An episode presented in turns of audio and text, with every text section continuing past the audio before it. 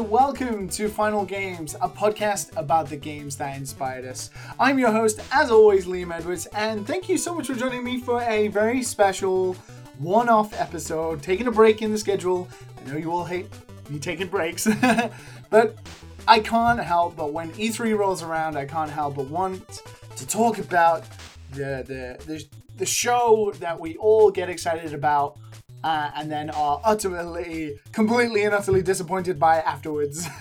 but this year was a pretty decent year. I think most of you would agree that we had a pretty consistent uh, amount of cool reveals or cool gameplay trailers and the stuff that most of the companies showed, barring EA, um, was pretty uh, top tier quality and pretty exciting. Uh, so we're gonna have, well, I'm gonna have a nice sort of cool down, sort of reflection back on last week, and we're gonna choose the eight games I'm gonna choose. The eight games in which I would want to take with me to a deserted island, keeping in tradition with the show, of course, it's final games. Uh, taking the eight games that I would personally want to take from E3 with me to a deserted place. Um, so why don't we jump right into it?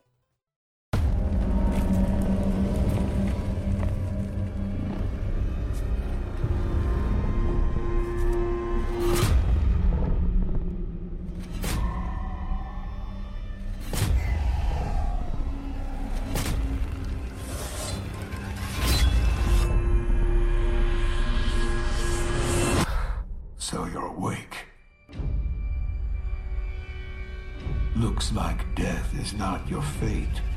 Just yet.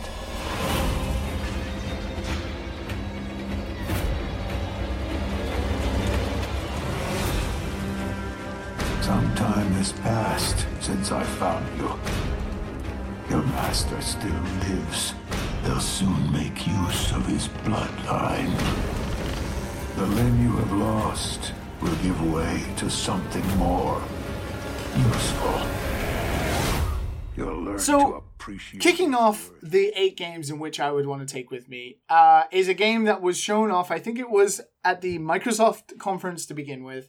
Uh, I'm getting the sort of trying to get the easy ones out of the way first, and this Microsoft, considering you know I don't own an Xbox One anymore. Uh, I had one back when I lived in the UK before moving to Japan. I've actually had two. Uh, and that tells you my sort of relationship with Microsoft and the Xbox One. I have nothing against it. I have nothing against Microsoft at all. Um, I think in recent years their sort of commitment to exclusives and Microsoft quote game studios end quote has been sort of lackluster and definitely questionable compared to its competitors in obviously Nintendo being the kings of first party and also PlayStation absolutely killing it with exclusives like Uncharted 4, uh, God of War, and yada yada yada. Um, but this year, Microsoft doing their sort of same thing as last year, just game after game after game announcements was nice. I like that. I really just like game after game after game being announced or being shown and getting us excited. I like that sort of style. Um, so I was super happy about that. Uh, and then one of the games they showed was a game we saw teased briefly for like eight or 13 seconds or whatever it was last year from the kings of the Souls games from software. The new uh, sort of Souls esque action adventure game uh, that's being published by Activision actually. Sekiro Shadows Must Die. Uh, Shadows not no Shadows Die Twice. Sorry, Sekiro Shadows Die Twice. Um, so the first game, when I was putting together the list of games I was excited about to take with me to a deserted island, Sekiro was like the immediate number one easy pick. From Software, I've obviously got an incredible track record. For anyone who listens to the show regularly, they will know that you know Dark Souls appears quite often. Uh, you know, we've had Bloodborne, we've had Dark Souls, we've had Demon Souls, we've had all, you know, Dark Souls 1, Dark Souls 2, Dark Souls 3 appear on the show at some point. So it would be remiss of me to not take with me Sekiro Shadows Die Twice. I'm a huge fan of the From Software games. I love the Souls series.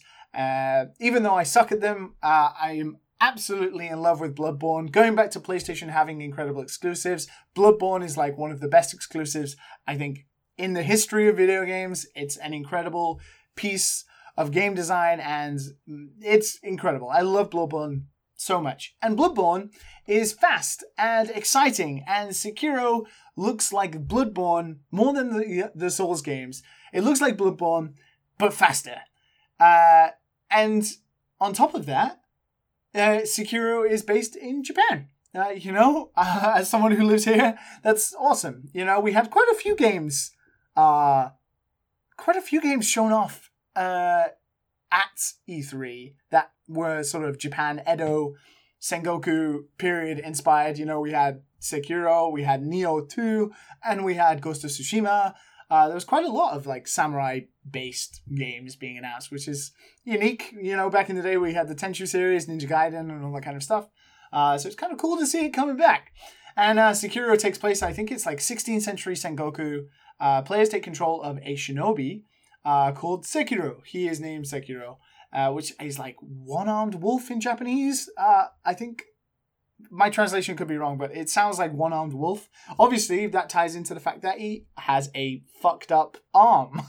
he has like this arm uh, that is like uh, either a prosthetic or like modded because it's made of like bone. So I don't know if it's like his bone or someone else's bone or whatever. Um, but he has like this sort of prosthetic arm that he can use uh, as like it has like gadgets. He has like a, a grappling hook, almost akin to like Just Cause 2's grappling hook. Um, and he's like floating around the screen and he's like cutting people in the air. Uh, it looks super exciting. Obviously, everyone sort of expected that it was going to be a Tenchu game because it was from software. And I think, according to Miyazaki san, that this was originally a Tenchu game in development, and then they sort of started taking it in a more unique direction, so it ended up not feeling like Tenchu anymore. So they decided to just make this a a new IP, uh, being Sekiro Shadows Die Twice. Um, unfortunately, it doesn't come out until next year, uh, but I'm incredibly excited to play it. From what we saw in the trailer, you know, we saw a lot of stuff. Uh, so you know, he's he's like flying across the screen. Like the combat looks really fast. It looks like Bloodborne. It looks like it's going to be just more of like awesome action adventure based from software stuff that I can't wait to play. And this is kind of the easiest one when I think back on last week. Like the games that stand out to me, this is like one of the major ones that stood out immediately. So if I was going to go to a deserted island based on E3 2018, uh, Sekiro Shadows Die Twice would be the first game I would take with me. Long ago, the divine Seiros received a revelation from the goddess, a gift to help guide the lost. Now, the goddess watches over Fodlan from her kingdom above as the mother of all life, the arbiter of every soul.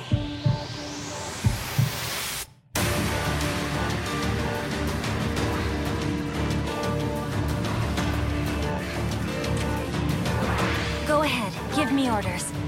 It's time to measure your worth as an instructor.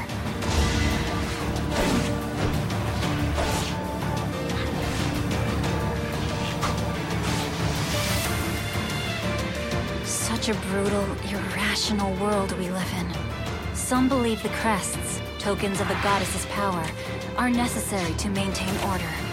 But they're wrong, teacher. The crests are to blame.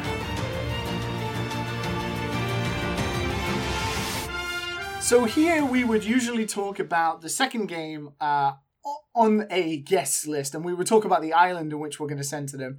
Um, obviously, E3 2018 had multiple, multiple games, many, many, many games that we could talk about, and we could talk about the settings in which they, uh, you know, they all take place in beautiful, wonderful, photorealistic places. You know, you could have the Ghost of Tsushima world the, of Edo period Japan to relax in. I think there are many places we could be deserted in. It's kind of hard to nail down one. Uh, we could also just choose E3, the, the conference hall itself.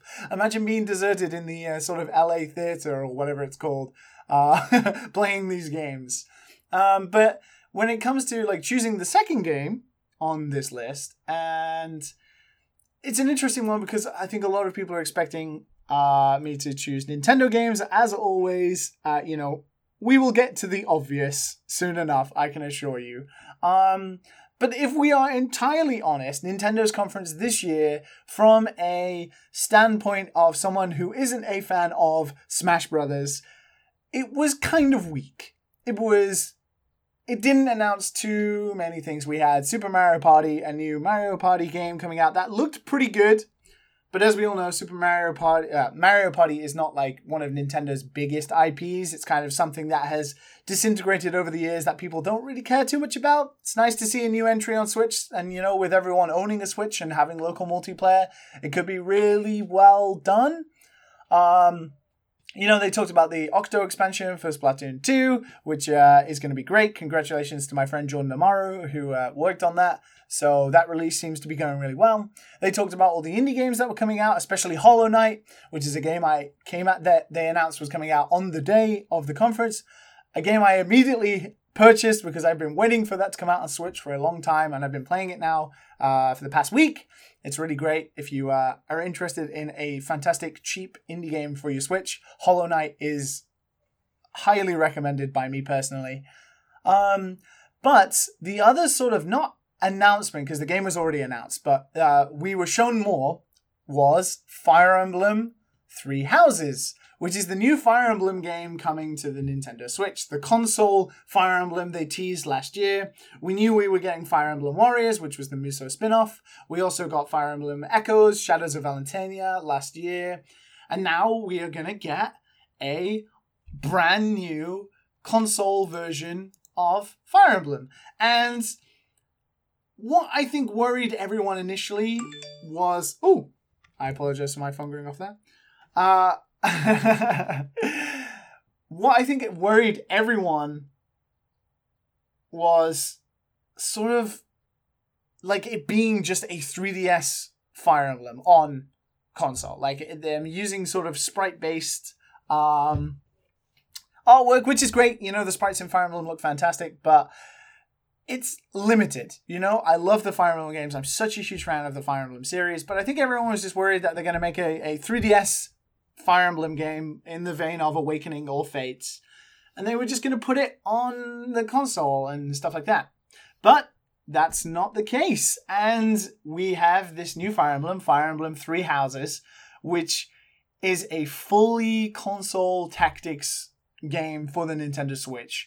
You have your main characters, as always, you have like your units, but they are surrounded by the armies in which, you know, you've always been sort of having to imagine that you commanded. Because, you know, Fire Emblem isn't about you going into battle with just your units. You're supposedly meant to have like a giant army at your back.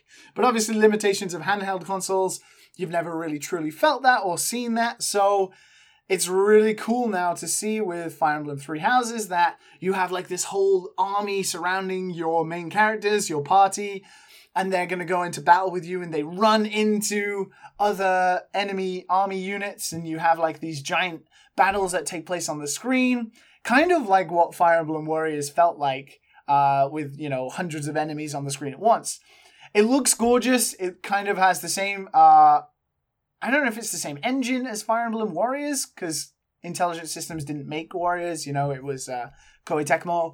So it's like fully 3D uh, character models and like uh, environments. It looks great, and now it seems to have like you know sort of your home base, the places you've always sort of gone back to to talk to units and stuff is like giant 3D towns now. Like there's like a cathedral that you're walking through, or like a giant base.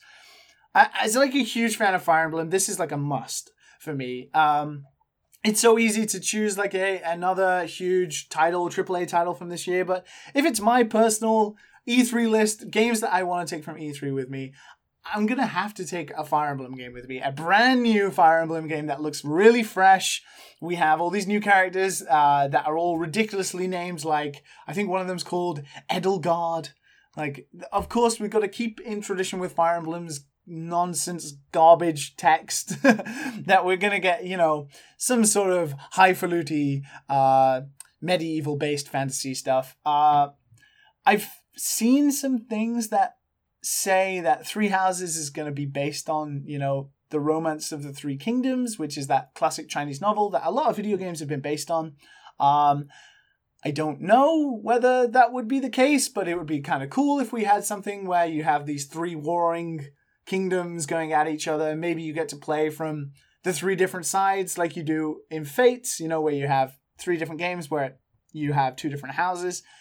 It would be super cool if they did something like that again. I I think I'm in the minority when I say I really, really enjoyed Fire Emblem Fates. I think a lot of people prefer Awakening, which is totally understandable, but I actually really enjoyed playing from two different perspectives of the same story. It made me feel it made me feel many emotions facing off against characters that, you know, I'd wanted to succeed in the last game. So, yeah, I'm I'm gonna have to take a Fire Emblem game with me. Everyone who listens to this is gonna know that I love I love Fire. I love me some Fire Emblem. I love me some Tactics. Tactics is very fastly becoming my favorite genre of video games. I'm not very good at tactics games, but there's something about sort of piecing together like a puzzle in a, in a way that can affect like characters who can die uh, I really enjoy it. It's the sort of gameplay style I really like. And Fire Emblem is just like up there. I mean, we're, not, we're never to get Advance Wars, so Fire Emblem is going to have to do. I'm happy with that. So the next game I'm to take with me is Fire Emblem Three Houses.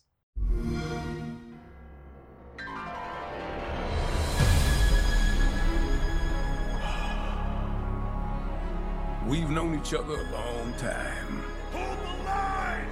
Hold the line!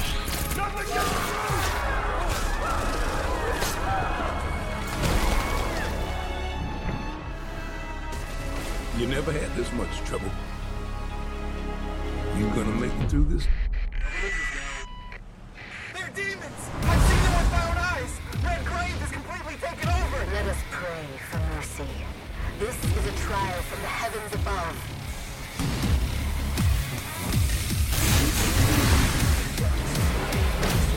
Hey, honey. Need assistance? Hey, you have to hit every single bump in the road?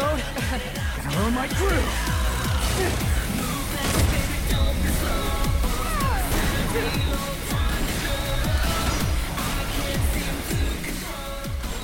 So, continuing on with being a complete and utter sucker for certain things, as well as tactics games and Fire Emblem, I am a complete and utter sucker for action adventure, hack and slack, hack and slack, hack and slash Japanese video games. Uh, you know, Bayonetta is one of my favorite games of all time. I really enjoy the Bayonetta series. I really enjoy the Devil May Cry series, and there are two parts to why I would take this with me. Uh, one is incredibly biased, and the other one is generally because I enjoy the Devil May Cry games a lot. Uh, I enjoyed Ninja Theory's DMC as well. I know for some reason some people didn't. Uh, that game played incredibly. Aesthetics aside, I really enjoyed it. Um, but we are getting a direct sequel to Devil May Cry 4, which is a game from 10 years ago now, which is incredible. Uh, we are getting a direct sequel from that, skipping the sort of uh, spin off that we had with Ninja Theory. Uh, and it's being made by Capcom, and it's being directed by uh, Hideaki Itsuno, and he's back to sort of develop it. It's being made with the RE engine that RE7 was made on, and I'm just super excited to play like a awesome Japanese action adventure hack and slash combat game like Bayonetta. We didn't see anything on Bayonetta 3 this year, so this is gonna sort of this is gonna have to like satiate my hunger for that style of game. Um first of all, like it was cool to see it on the Microsoft stage.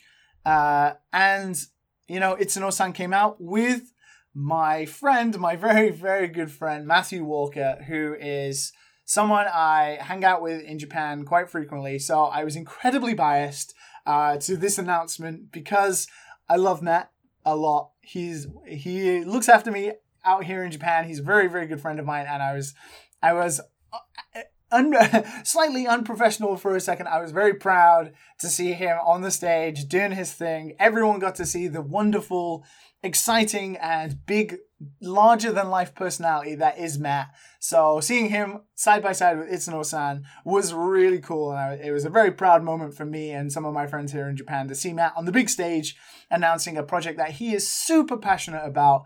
And it was it was really cool. So I'm super excited to play this game. You know, based on what we've seen so far, because that trailer was awesome. Uh, cheesy rock music aside, like I'm cool with butt rock music, with Japanese butt rock metal. Um, but that trailer was awesome. You know, we had Nero. He looks way cooler than he did in Devil May Cry 4.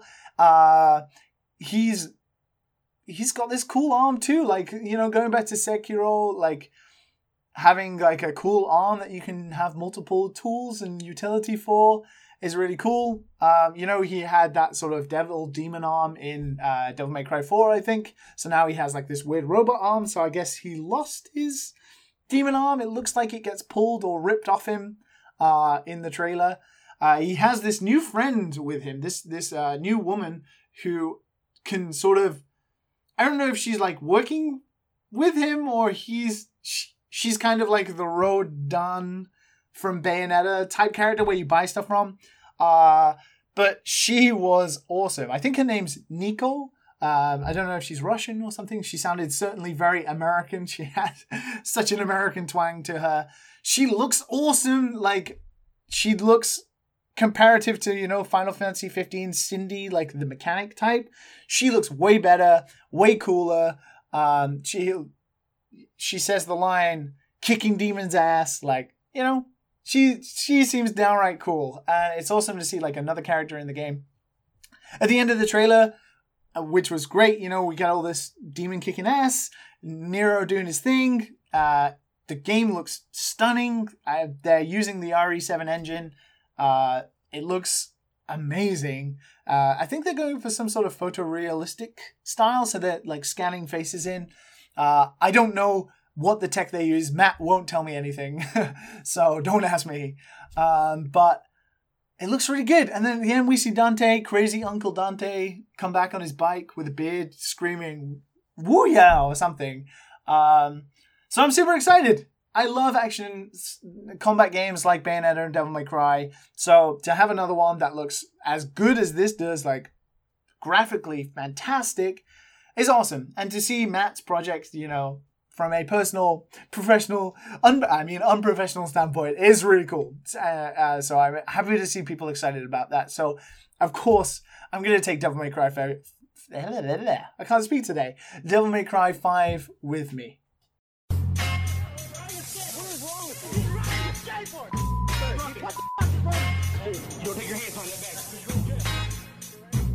They say I'm like Bruce Willis, unbreakable, die hard. True sickness, put this mic on the tripod. But I'm not Chow Yun Fat, dig, I'm still a pillar of stone. Blows into your skull, mash on your whole militia like I'm Hannibal. Imagine you the antelope, and I'm the king of the jungle. Animal instinct, phenomenal stamina. Just think about a man on the brink of insanity. And it's me, you not a rapper, you a movie star. Checking who we are, be the cootie tar. Molotov cocktail. Checking you can score this cool regardless. A marvelous, majestic, no retarded shit. All my power harness shit. My spoken word like a Voltron sword. And these poems post the arsenic, every madly, deadly, coming squad with us. be? It's in you, It's in me, NMC. That's all we know. the powers that be. It's in you. It's in me. In MC, That's all we know. The powers that be. It's in you. it's in me. NMC. That's all we know. The powers that be. It's in you. It's in me. In MC, So the next game, I think, will surprise some people, uh, considering all of the games that we could take with us or could choose to take. Um,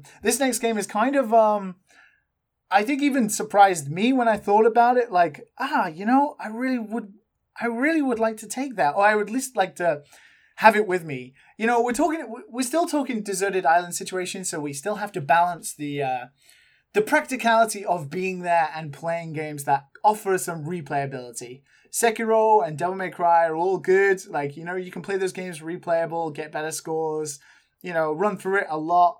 Um, Fire Emblem as well. So we got a pretty good balance of replayability. But I think this next game would offer more. No, I'm not choosing FIFA or Madden. Don't worry. I'm not choosing any of those games out of all the games I could take from E3. Uh, but the next game I'm going to take with me was from EA's conference, and it's Session. Now, I, I, you know, saying that I could take Anthem, I could take that. That would be infinitely replayable. Uh, you know, one of those games. What do they call service games now? Uh, games that you can just keep playing that they keep updating and you keep paying for or something like that. Um, no, uh, I Anthem looks good. It, it does. I'm not a fan of Destiny, so Anthem's really gonna have to sell me on the sort of flying around in robot suits before I sort of take the plunge on that. It looks good. People played it, said it sounded pretty good. Um, but the next game I would take with me is Session. Now, when Session was shown, I think everyone was excited, and then it hit that it wasn't Skate 4. You know, everyone was super hyped, thinking it was Skate 4, but it wasn't. It was a game called Session, which I believe is an was an indie game by Creature Studios. I think they're a new studio. I think this game might have been kickstarted. I I don't recall. I don't remember. Um, but it seems EA have picked it up and they're going to publish it. And this looks like a genuine spiritual successor to the skate games. Games I really love. I was super into skateboarding when I was younger. I love the culture. I love sort of looking at videos on Instagram of skateboarding and stuff like that. I don't do it really anymore. I've tried since I moved to Japan. I think my old bones just don't allow for it anymore. So to live out my skateboarding fantasies in a a kind of new skate game would be awesome. And you know, you can play these games forever.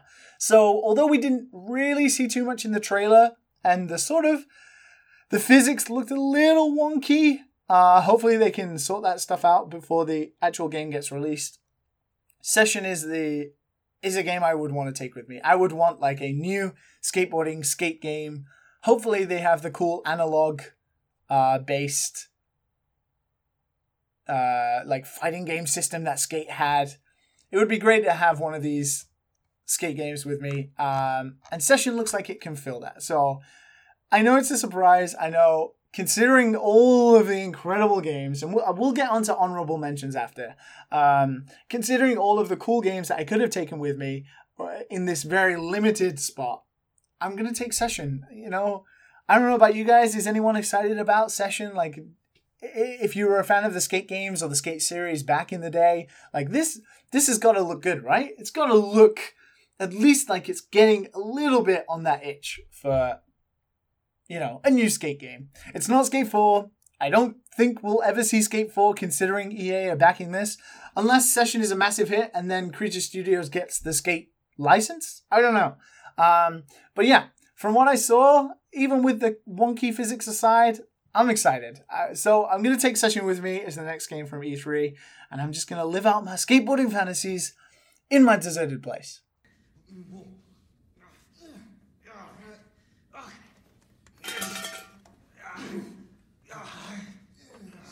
Hey, well, Everything okay? You can't be here.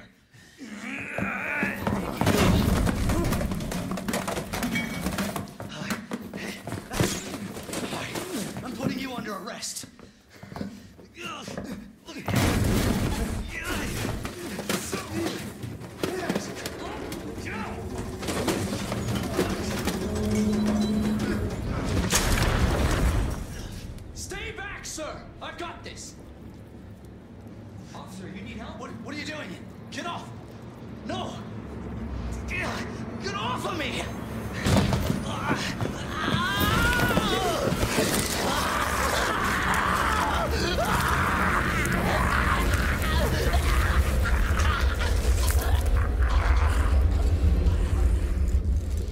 Okay, so the fifth game from E E3 2018 that I would be taking with me, uh, if I could take them all to a deserted island, is a game that surprised the heck out of me.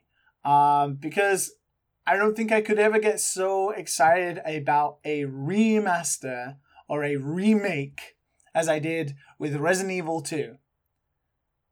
Man, that trailer was fantastic. Capcom really bringing it home. You know, Capcom have had such a rocky few years. Let's put it that way. You know, we've seen some gems like Dragon's Dogma.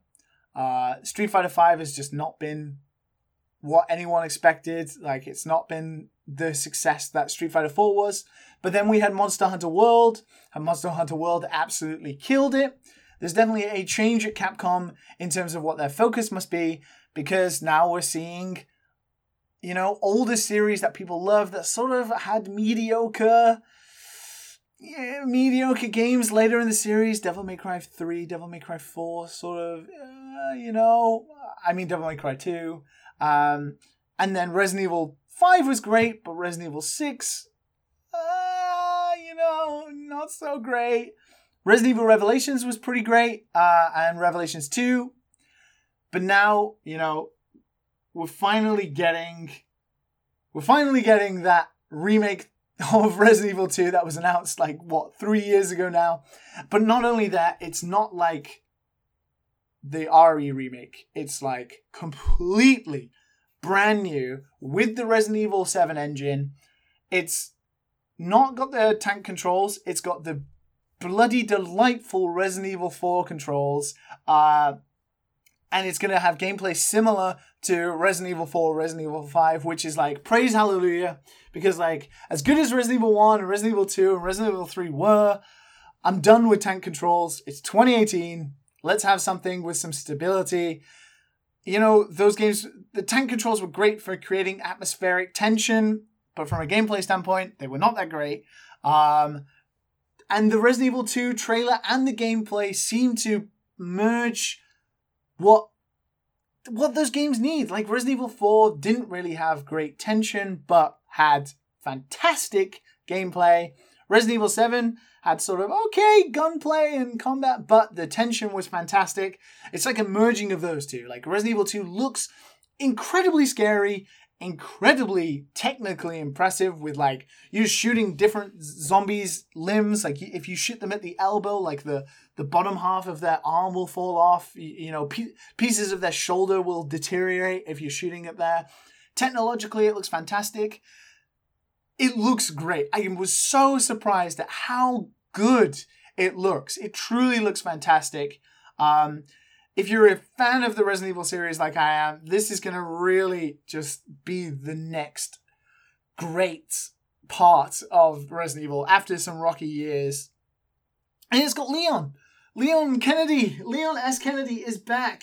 And he is a baby. He's such a baby. He looks so adorable. I was a little uh, iffy on his voice, but it kind of grew on me the more I watched the gameplay and stuff it seems like he's the same old Leon, just like sort of making one liner quips, kind of not really having a clue of what's going on, trying to be serious, but kind of a goofball at the same time. He looks like a baby, he looks so adorable. It looks great. I'm I I'm actually I'm kind of border with this and another game as my actual like number one from E3. Like I was so so pleasantly surprised and unex- unexpectedly, unexpectedly so, um, how much I want this. Like I watched the 17 minute gameplay from GameSpot. It just looks fantastic, and it has like true survival horror elements that you know the the first couple of games had. I don't know why, but I'm really excited about this game. So I'm definitely going to be taking this with me. You know, it is kind of a linear story based game. Um, but I did play Resident Evil 4 like 20 times. So, you know, I'm gonna, I'm definitely gonna be playing this game a lot. So, the next game I would take with me is Resident Evil 2. I've never been particularly fond of violence, but these are bad people. Bad people that need to be stopped. So let's get crazy. Let's get weird. Let's get, well, bananas.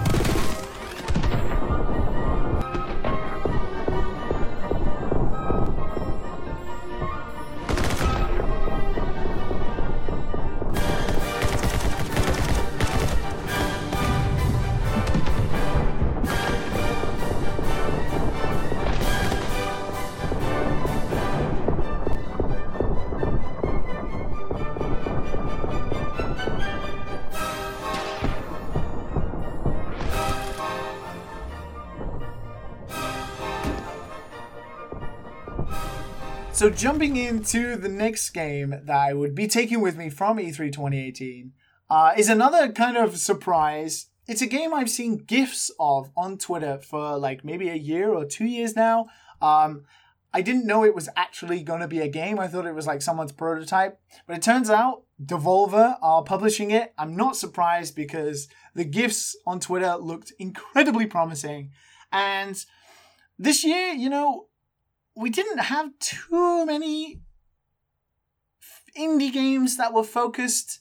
Um, you know, the past couple of years, it's been sort of everyone's pride and joy to have like this whole extensive collection of indies that are going to be coming to their console. But this year we had like a quite a large focus on AAA games, or at least like middle A games. You know, like Sekiro or Devil May Cry Five or something like that. Um, so there was a, sort of a distinct lack of indie games being front and center, but one of them from Devolver. Devolver's conference was as mad as usual. Uh, for anyone who hasn't watched it, you should check it out.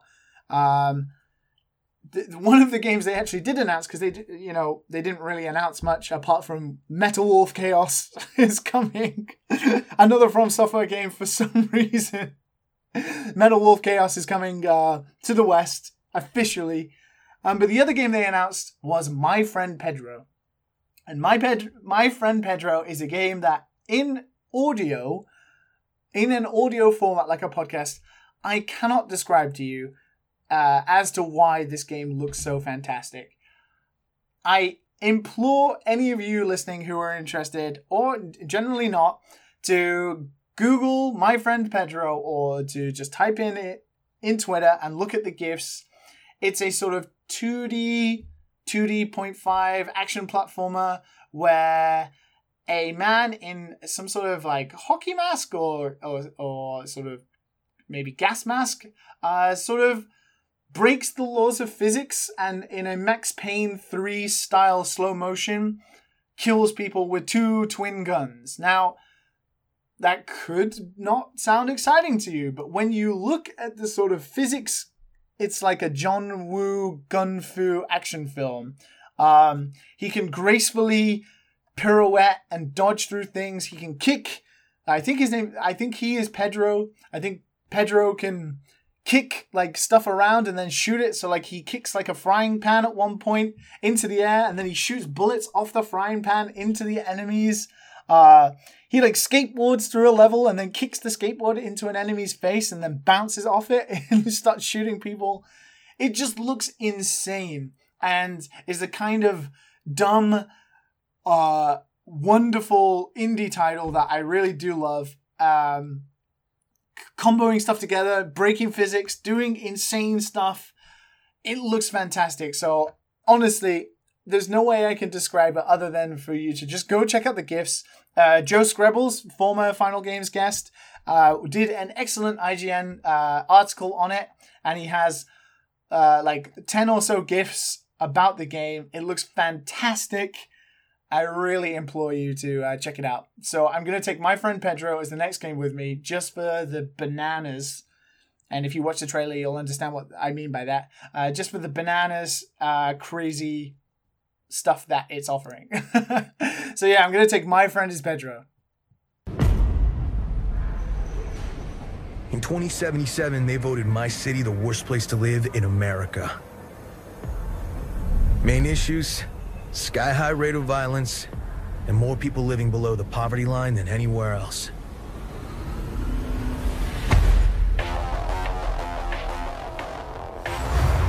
Can't deny it, it's all true.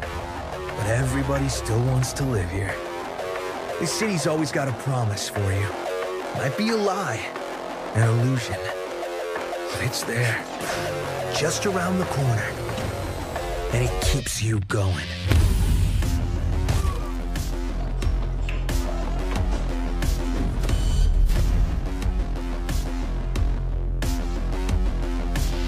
It's a city of dreams. And I'm a big dreamer.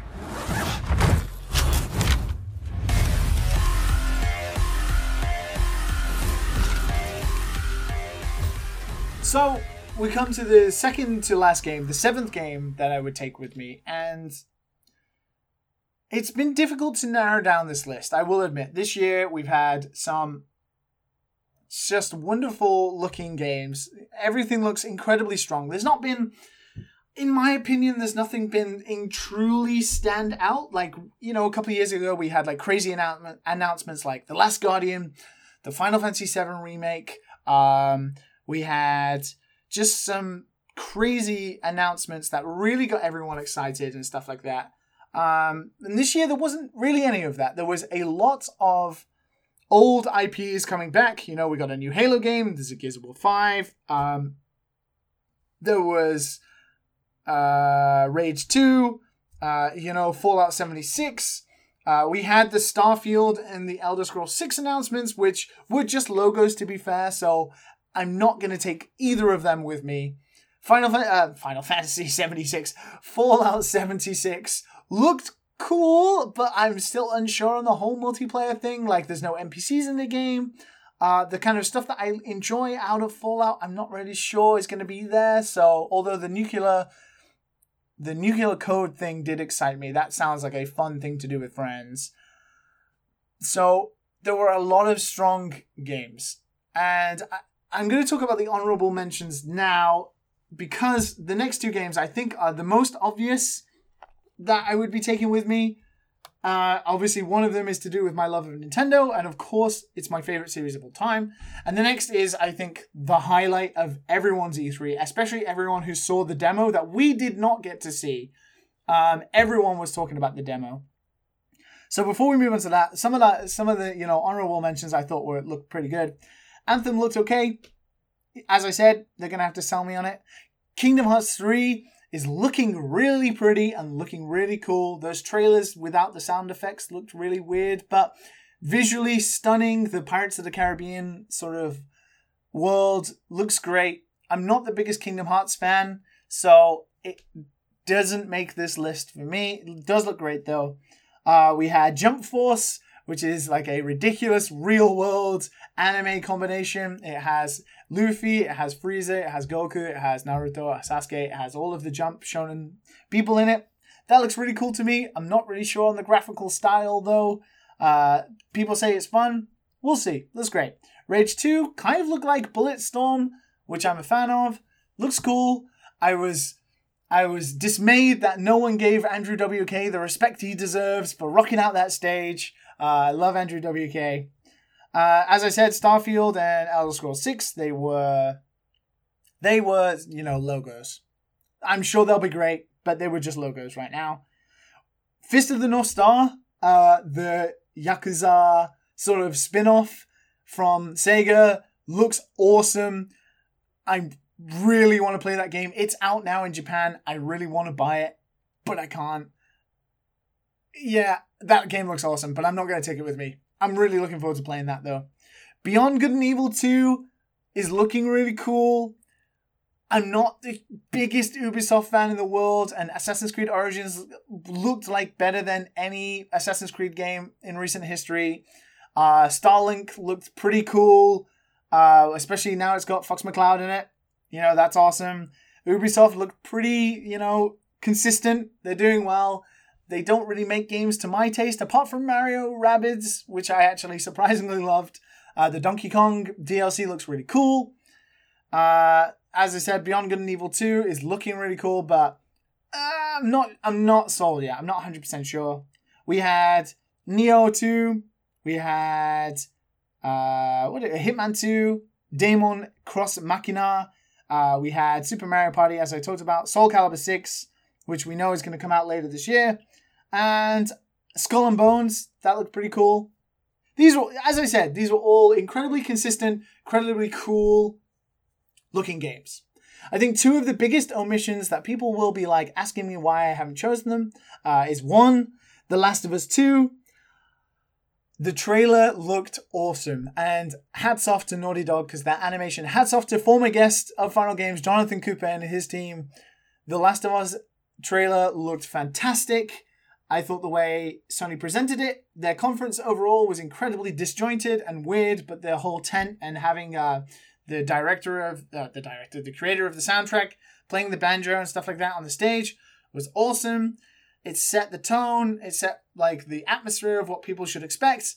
We had this incredibly almost heart almost positive and warm like everything's going to be all right setting to it you know they're having a you know like a dance party in the post-apocalypse essentially after you know the events of the first game you could never imagine this happening. So it's nice to see ellie grown up enjoying sort of a semi-normal life uh, to then the juxtaposition of her fucking absolutely brutally murdering people which a lot of people didn't enjoy and i understand it was it was brutal but it looked exciting and i kind of enjoyed it.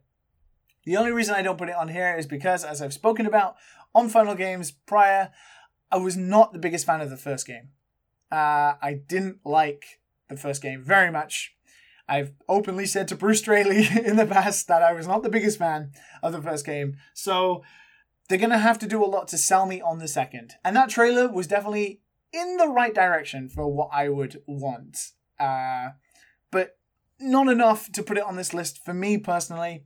Hats off to anyone who is excited about The Last of Us 2. I totally understand there is a huge fan base of people out there who are excited about it. So I hope that trailer excited you because it is looking pretty good. The other one that I think a lot of people will have taken away as their sort of game of the show, or at least they will be incredibly excited about it now, is Death Stranding. I am excited about Death Stranding, I will admit.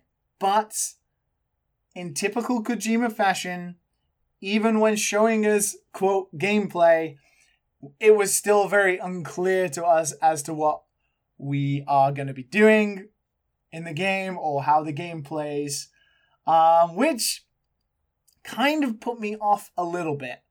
Um, I don't know. I don't know. I was, I I enjoyed what I saw, but kind of trekking through the hills of Wales or Iceland or wherever it was that Norman Reedus was trekking through as a a sort of uh, space postman. Uh, it, it's kind of looked a little boring, uh, if I'm honest. Uh, the sections where he has to sneak past the creatures and stuff like that, that looked really cool and intense. Graphically, that game is looking crazy. In a Metal Gear type way, I am intrigued as to what is going to happen in the story. Kojima has us hanging off his every trailer, and he's doing it the way he likes to do it, which I commend him for. If that's the way you want to approach it, that's the way you're going to approach it. But it was not quite enough for me to be sold on it yet, and we'll get there, you know. But I'm not going to take it with me this time. It's not enough for me to put it over the next two games. So with those uh, honorable mentions out of the way, I'm sure there is more. Hit me up on Twitter if you thought I missed something incredible that you're super excited about. And in general, if you are super excited about E3 and there are eight games that you want to take with you, please, you know, send me send me them on Twitter or uh, email them to me at finalgamespodcast at gmail.com. I'd love to hear what you're excited about. E3 is always an exciting time for all of us. Um, but the last two games We'll get into it because my voice is killing me now. Talking on my own is way more difficult than I I always think. Um, but the second to last game is, of course, Cyberpunk 2077. Now, the trailer I loved. I loved the trailer. I'm not the biggest fan of like neon futuristic type aesthetic. Like I like Blade Runner and all that kind of stuff, but almost Sunset Overdrive punk is what I would describe this neon futuristic style that Cyberpunk kind of shows, but a little more gritty. Um, but I rewatched the trailer a couple of times and I liked it more and more every time I watched it. And I was noticing more and more details every single time. And the trailer got me excited, but that was it. You know, we didn't see anything, we didn't see any gameplay. It's a first person game, so you would not be able to tell that from the trailer. Um, and then friends and the press and everyone went to watch this 50 minute demo, and every single person who walked away from that demo, as far as I can see, I haven't seen anything negative but as far as I can see, every single person who walked away from that 50 minute demo said it was incredible. They just said it was one of the best things they've ever seen at a trade show event ever.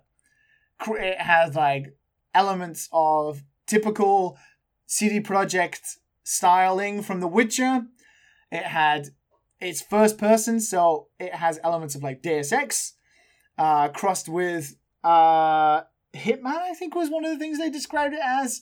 Um, it it just looked fantastic according to the press and according to friends who were at E3, and it got me very excited. Obviously, The Witcher Three is a game I adore. I loved it to death. I played like 120 hours of it.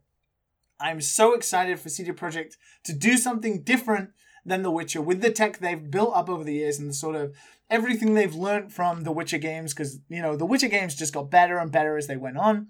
The DLC got even better as well.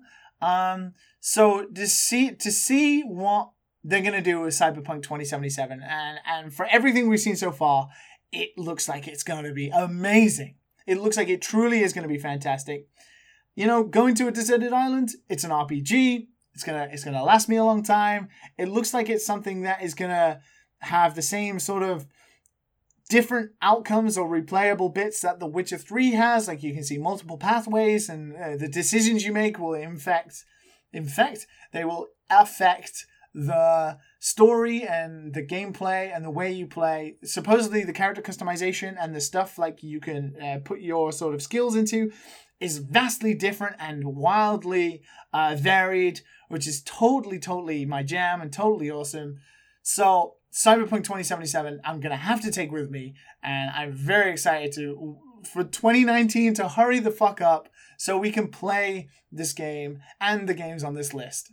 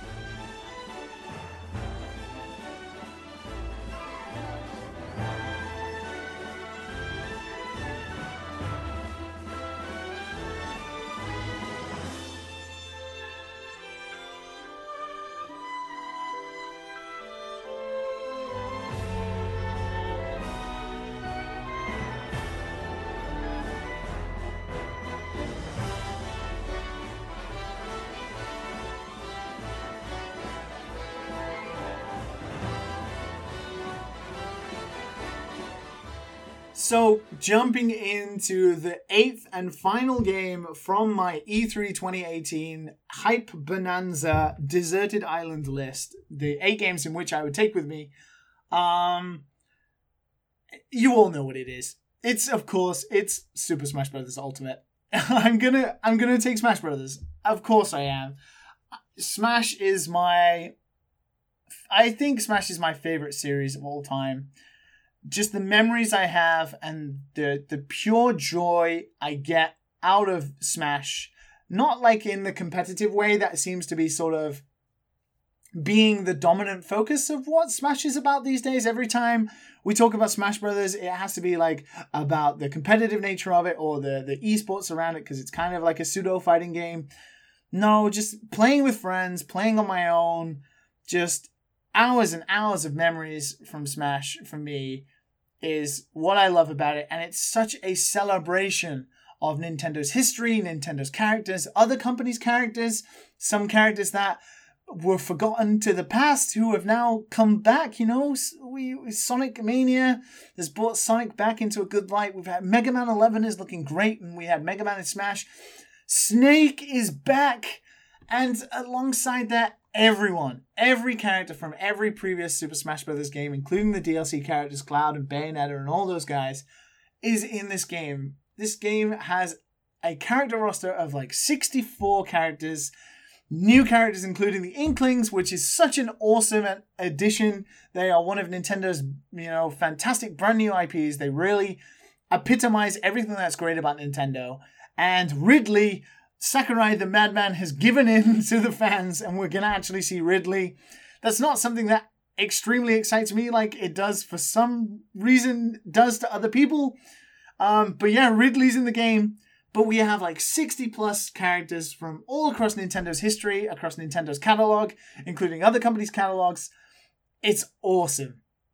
Everything I saw about Smash Ultimate, including all the technical little bits that it did get into, like uh, the dodge frame windows, the perfect shielding, uh, the every character's faster now, the the sort of um, just the more technical aspects of it, even that stuff got me excited because I could almost feel it in my hands how it plays differently. And just the way they presented it. Uh, you know, for some reason, for some people who are not fans of Smash, I totally understand why this might not have been an exciting direct for you, but for the 20 minutes that we just got to talk and focus on Smash, for me, was so exciting. I really, really got excited.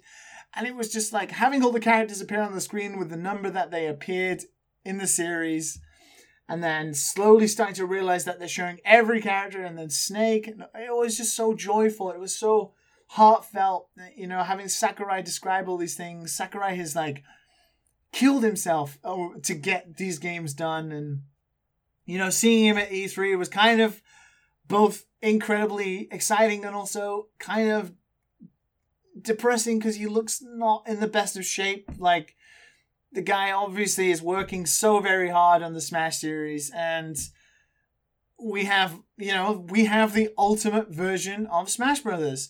It's not quite the port everyone thought it might be. It's also quite it's not quite the brand spanking new game I think everyone wanted it to be.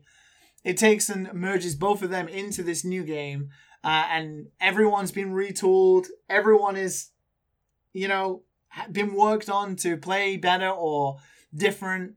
Uh, we have, you know, Wolf is back. We have the Pokemon trainer, and you can have all the three different Pokemon. Um, Waluigi, unfortunately, to the to the dismay of the internet, is not in the game.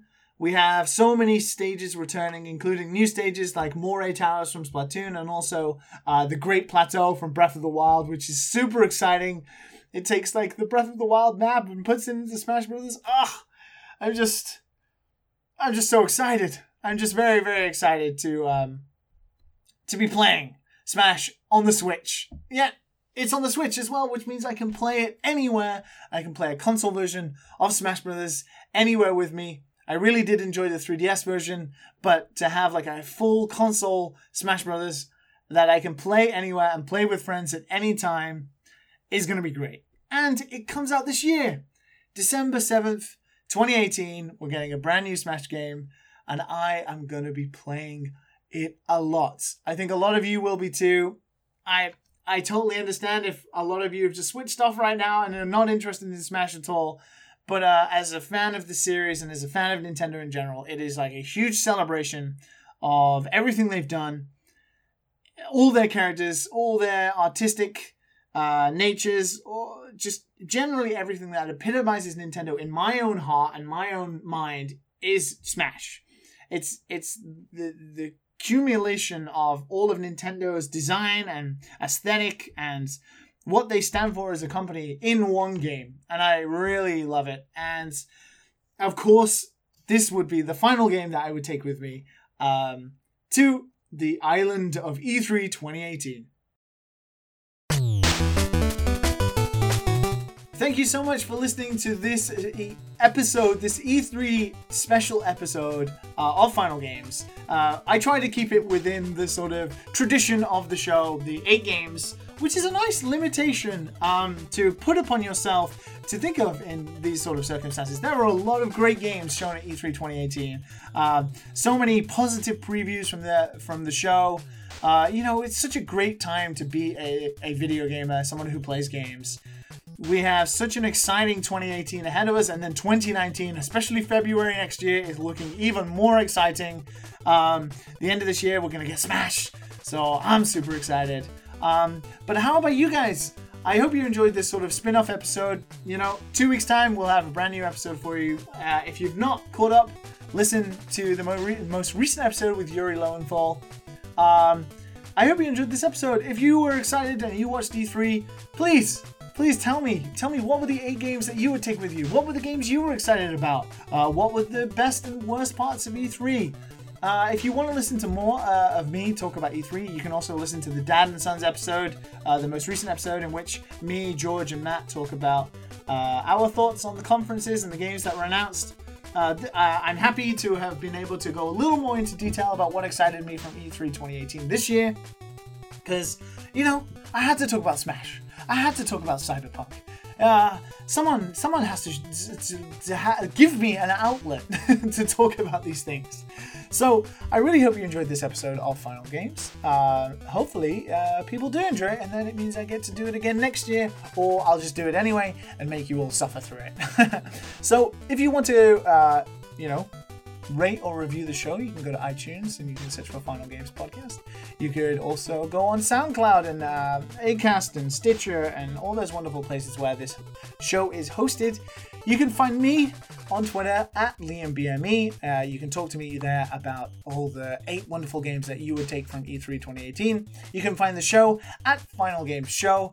And of course, thank you for listening to Final Games as always.